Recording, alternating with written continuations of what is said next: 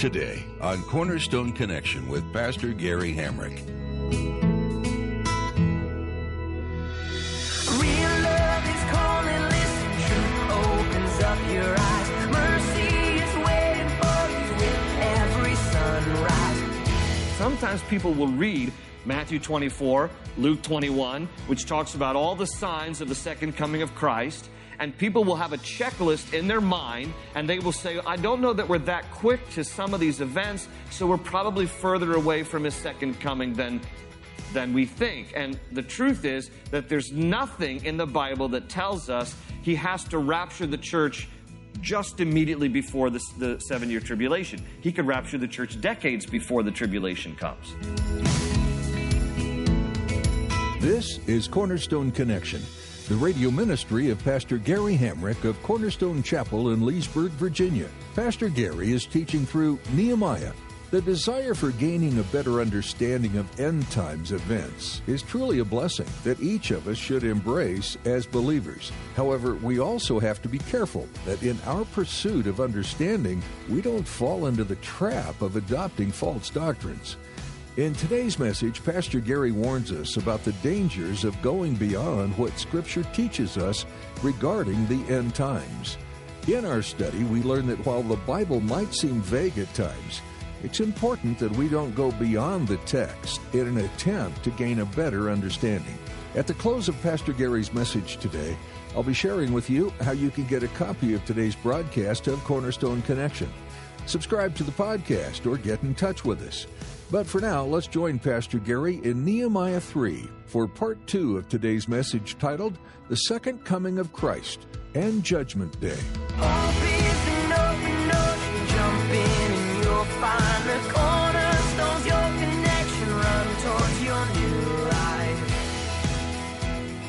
There are eight gates around the old city of Jerusalem. This is the oldest one, built in the 6th century AD. It is the only double arched gate, you'll notice. And if you notice something else, it is the only gate that is walled up. It is blockaded. Now, why is it like that? It's been like that since 1541. And here's the story behind it. In the early 1500s, around 1517, the Muslim Turks came to Israel and incorporated it and overtook the land as part of the Ottoman Empire. The Ottoman Empire meant that the Muslims, who were Turkish, ruled the world at this particular time. And uh, one of the sultans of the day was Suleiman I, otherwise known as Suleiman the Magnificent, who in 1541 gave the orders for this gate to be walled up. Now, why did Suleiman the Magnificent ask for this gate to be walled up, order that this gate should be walled up? Because the Muslims knew from the Jewish Bible that the Messiah would come through the east gate according to the prophecy of Ezekiel 43. So Suleiman the Magnificent said, We're going to prevent the Messiah from coming into this city, not under my watch. And so we're going to wall up the city gate on the east side here. And in addition, the Muslims also decided we're going to have a Muslim cemetery here because they also knew that Messiah was supposed to be a priest.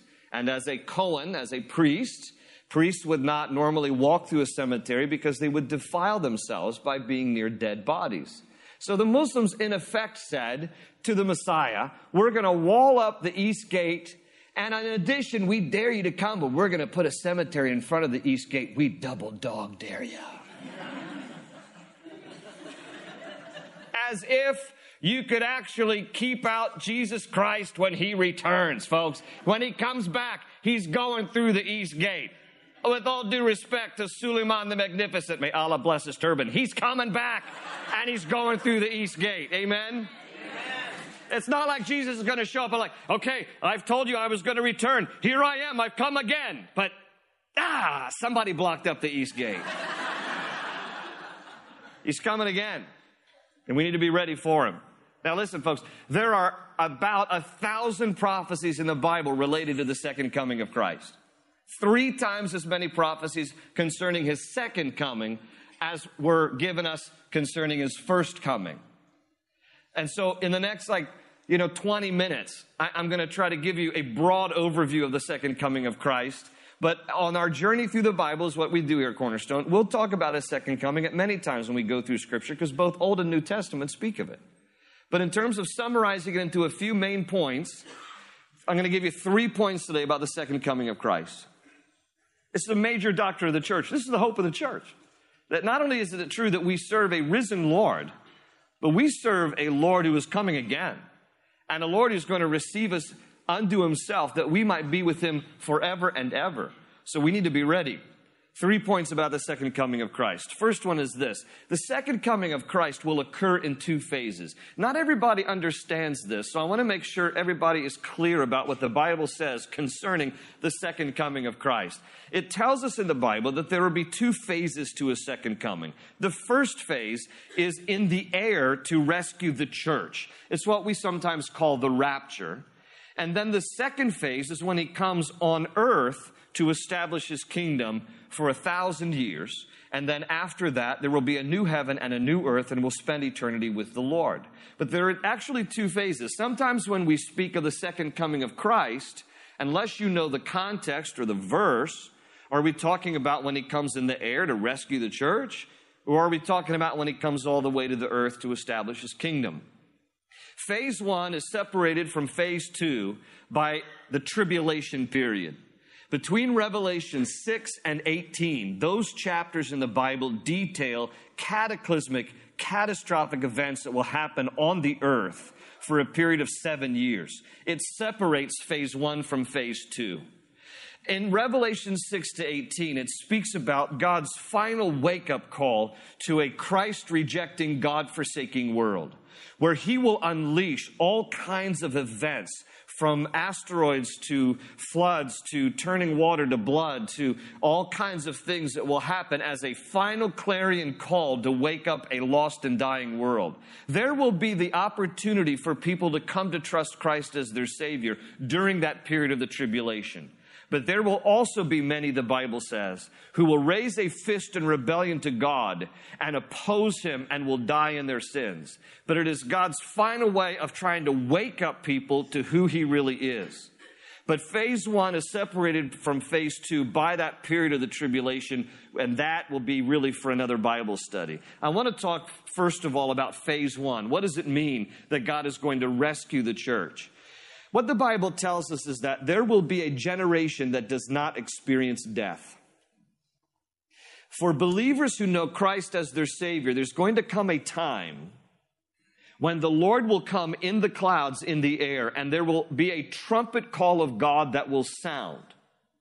And Christians who are alive at that time when, when Christ sounds that trumpet call, the Christians who are alive on the earth will be snatched up and taken up to heaven bodily removed from the earth without experiencing death. In fact, in 1 Corinthians 15, Paul says that we will not all sleep. It's a euphemism for death. He said, Not everybody's going to die who knows Christ, but we will all be changed in the twinkling of an eye at the last trumpet. In other words, we will get a glorified body on the way up. We will be changed from here to there when the trumpet call of God sounds. Now, 1 Thessalonians 4 records it like this, verses 16 to 18. For the Lord himself will come down from heaven with a loud command, with the voice of the archangel, and with a trumpet call of God. And the dead in Christ will rise first. Now, let me explain. When someone dies who knows Christ today, their spirit goes to heaven, their body goes to the ground and decays. But because we are to get a glorified body like Jesus has when he rose from the dead, this passage refers to the fact that our remains that have decayed will become glorified and will rise to be reunited with our spirit, which is with the Lord. So those who have gone on before us and are in heaven get their glorified body just a moment before the rapture occurs. Listen to this. The trumpet call of God and the dead in Christ will rise first after that, we who are alive and remain will be caught up together with them to meet the Lord in the air, and so we shall be with the Lord forever. Therefore, encourage one another with these words. That's what Paul writes there in that passage. And so we need to understand that there's going to come this moment, and nobody knows when it is, when there's this trumpet call. And all the Christians who are on the earth at that time who believe Christ as their Lord and Savior will be physically snatched. Now, in that verse that I just read, it says, We will be caught up together to meet the Lord in the air. That word, that phrase, to be caught up, in the original Greek language, which is what the New Testament was written in, is the Greek word harpazo. It means to be snatched or seized. When it was translated in Latin, the word was used raptus, which is where we get our English word rapture. The word rapture does not appear anywhere in the Bible, not the word, but the teaching of the rapture certainly appears in many places in Scripture. And what it teaches is that there will be a time when there's going to be a whole generation of people who know Christ, who don't experience death. Trumpet call sounds, we're out of here. Now, some people have asked me, out of curiosity, is the trumpet call of God, when that is sounded, does everybody on the earth hear that, or only Christians hear that? Okay? Is it, is it something everybody hears, or is it like a dog whistle? You know? where the trumpet call sounds and only Christians can hear that sound? I don't know the answer to that. All I know is when that trumpet is sounded, I am out of here. Bye bye. Adios, amigos. I'm gone. And so should you. If you know Christ as your Savior, you're going to be gone. And so there's that wonderful trumpet call. That's phase one, being snatched from the earth. Now, however, phase two is when Christ comes at the end of the tribulation period. The event that will culminate the tribulation period is the battle of Armageddon. Revelation chapter 16 speaks of this. And it tells us that there will be this horrific battle that occurs in the valley of Jezreel in Israel. And that there's a place within the valley of Jezreel in the shadow of a hill called Megiddo, the town of Megiddo. There's a hill there now. There's a tell. There's a, the remains, the archaeological ruins. And Har Megiddo in Hebrew, the hill of Megiddo, is where we get our English word Armageddon. And the battle will ensue from various nations that will converge in the, in the valley of Jezreel, there at Har Megiddo, who will oppose God and oppose Israel. And they will come to wage war. Now, again, Christians have already been removed. Okay, we've been spared the tribulation. And I know, by the way, that there are various schools of thought on when Christians are actually removed from the earth. I hold to, as many do, I believe the great preponderance of Scripture holds to, a pre tribulation removal of the church. In other words, that the church will be removed, will be raptured before the tribulation period. Now, others believe that it happens in the middle of the tribulation. Still, others believe it happens after and that Christians go through the tribulation. I, I, don't, I don't have enough scripture to validate the other views, but I can tell you that good, godly people will disagree on the matter as a pre trib position guy, I can tell you if you're post trib, hold to your view, and I can just tell you right now, when I'm gone, you can have my house and my cars. All right? Because I'm going to be out of here. If you want to be post tribber, fine, but you can have my house because I won't be needing it. But anyhow, Christ is going to return at the end of the tribulation period, there's this battle of Armageddon, and the Bible says in Second Thessalonians 2 8, because the battle of Armageddon is incited by the Antichrist, and the Bible says in Second Thessalonians 2 8, and then the Lord Jesus will overthrow the Antichrist with the breath of his mouth and destroy him by the splendor of his coming. And the very return of Christ will put an end to the battle of Armageddon, and Jesus will rule and reign from Jerusalem. The Bible says it like this. This is the second phase. Zechariah 14, 4 to 5. On that day, his feet will stand on the Mount of Olives, east of Jerusalem, and the Mount of Olives will be split in two from east to west, forming a great valley, with half of the mountain moving north and half moving south. You will flee by my mountain valley, for it will extend to Azel. You will flee as you fled from the earthquake in the days of Uzziah, king of Judah. And then the Lord my God will come, and all the holy ones with him. So, first phase, he snatches us in the clouds.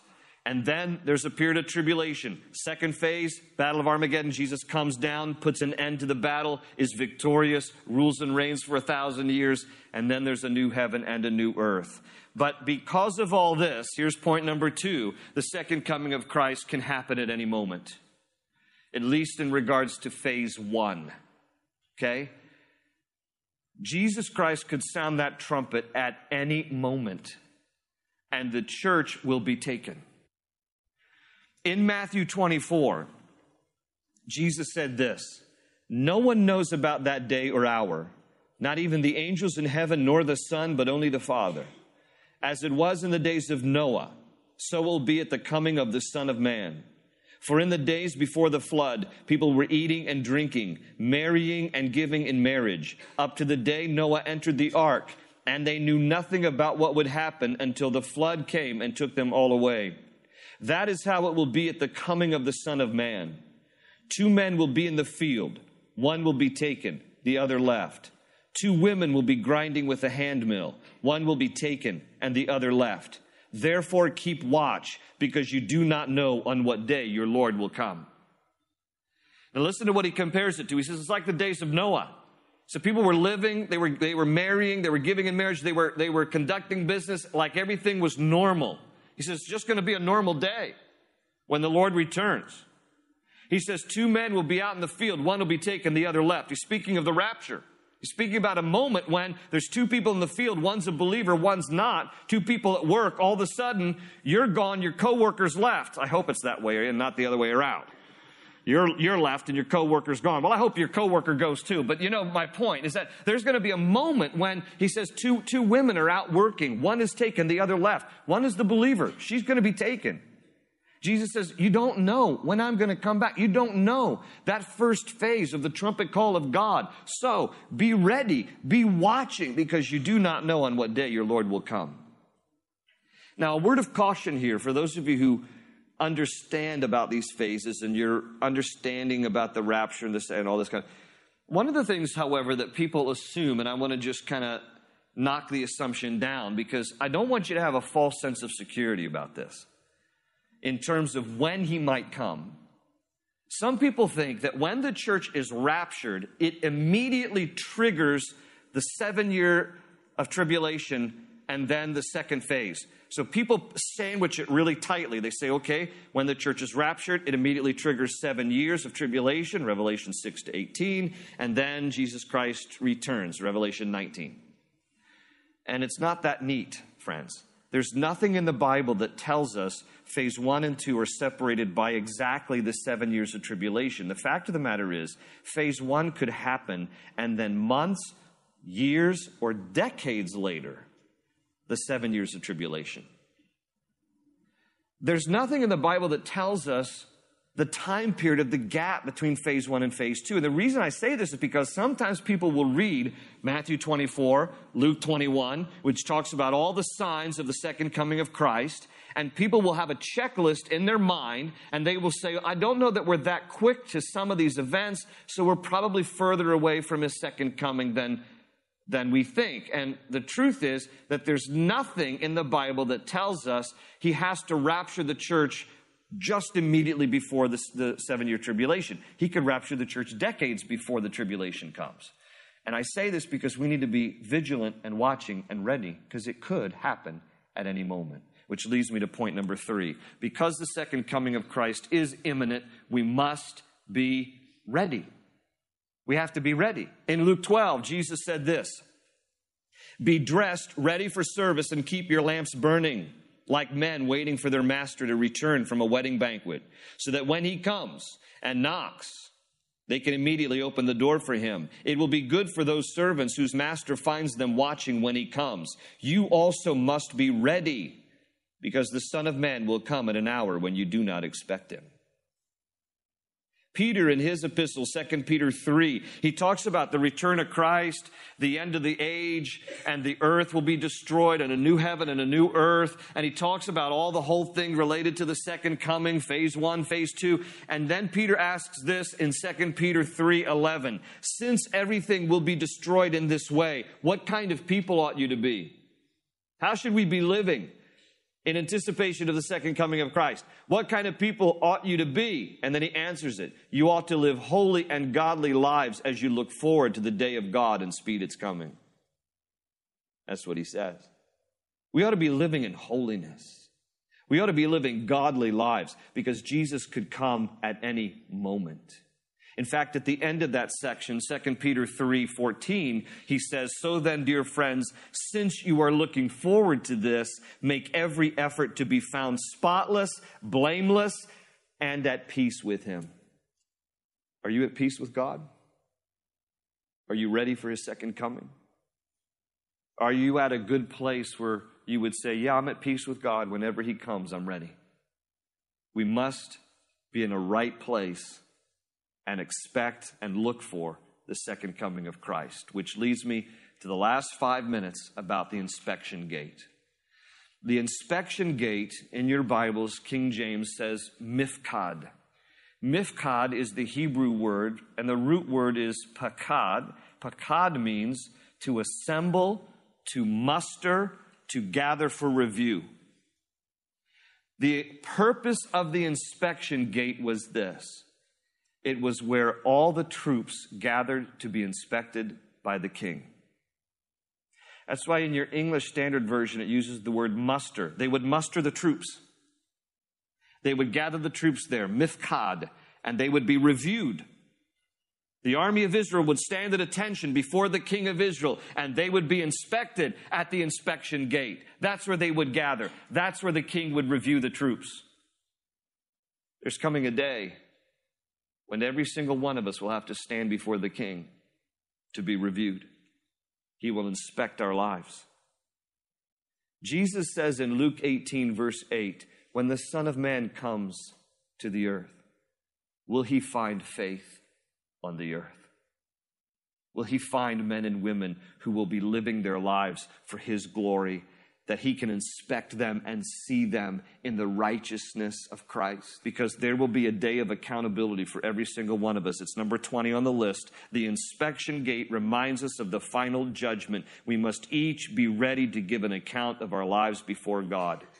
Paul says in Romans 14, 11, and 12, it is written, as surely as I live, says the Lord, every knee will bow before me and every tongue will confess to God. So then each of us will give an account of himself to God. Now, the good news, friends, is that as a believer in Jesus Christ and my having trusted him as my Lord and Savior because he died on a cross for my sins, when that day comes and I stand before the Lord and he inspects me, he's going to see me not in my own righteousness. I have no worth. He's going to see me in the righteousness of his son, Jesus Christ. And that's how all of us who know Christ will stand before our Father, not in our own merit. We don't present or offer anything of goodness or value that warrants eternity with Him. The only reason we can lay claim to eternity with the Lord is because we come through the cross. We come because of what Christ has done for us, and because of what Christ has done for us, He wraps us in His righteousness, and we stand before the Father. Well, listen, Jude, in the end of his epistle, summarized it like this To Him who is able to keep you from falling and to present you before His glorious presence without fault and with great joy to the only God, our Savior, be power and majesty and authority through Jesus Christ our Lord, both now and forevermore. Amen. He is the one who will present us without fault because of what He's done on the cross. So when He inspects us, He will see us through the righteousness of Christ if you know Him as your Savior. Amen.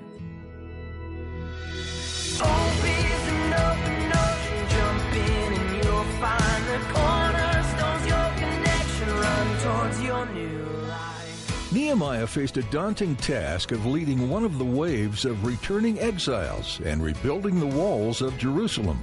The work was hard and slow and filled with setbacks and struggles, including enemies who came up against them. The great thing about Nehemiah was that he wasn't a priest and he wasn't a Levite. In fact, he wasn't in professional ministry in any way. You may not be a pastor, but God can use your experience and willingness all the same. Who knows what amazing things He may have in store for you if you'll open yourself to His leading and step out in faith. You have a great journey awaiting you. Just ask God to open your eyes to His plan. We'd love to pray for you along this journey, too. Are you facing a difficult situation? Call us and share your prayer requests at 703 771 1500. To hear more great messages from Pastor Gary Hamrick, look us up online at cornerstoneconnection.cc or subscribe to our podcast. You can also take Cornerstone Connection with you on our mobile app to listen to whenever and wherever you are.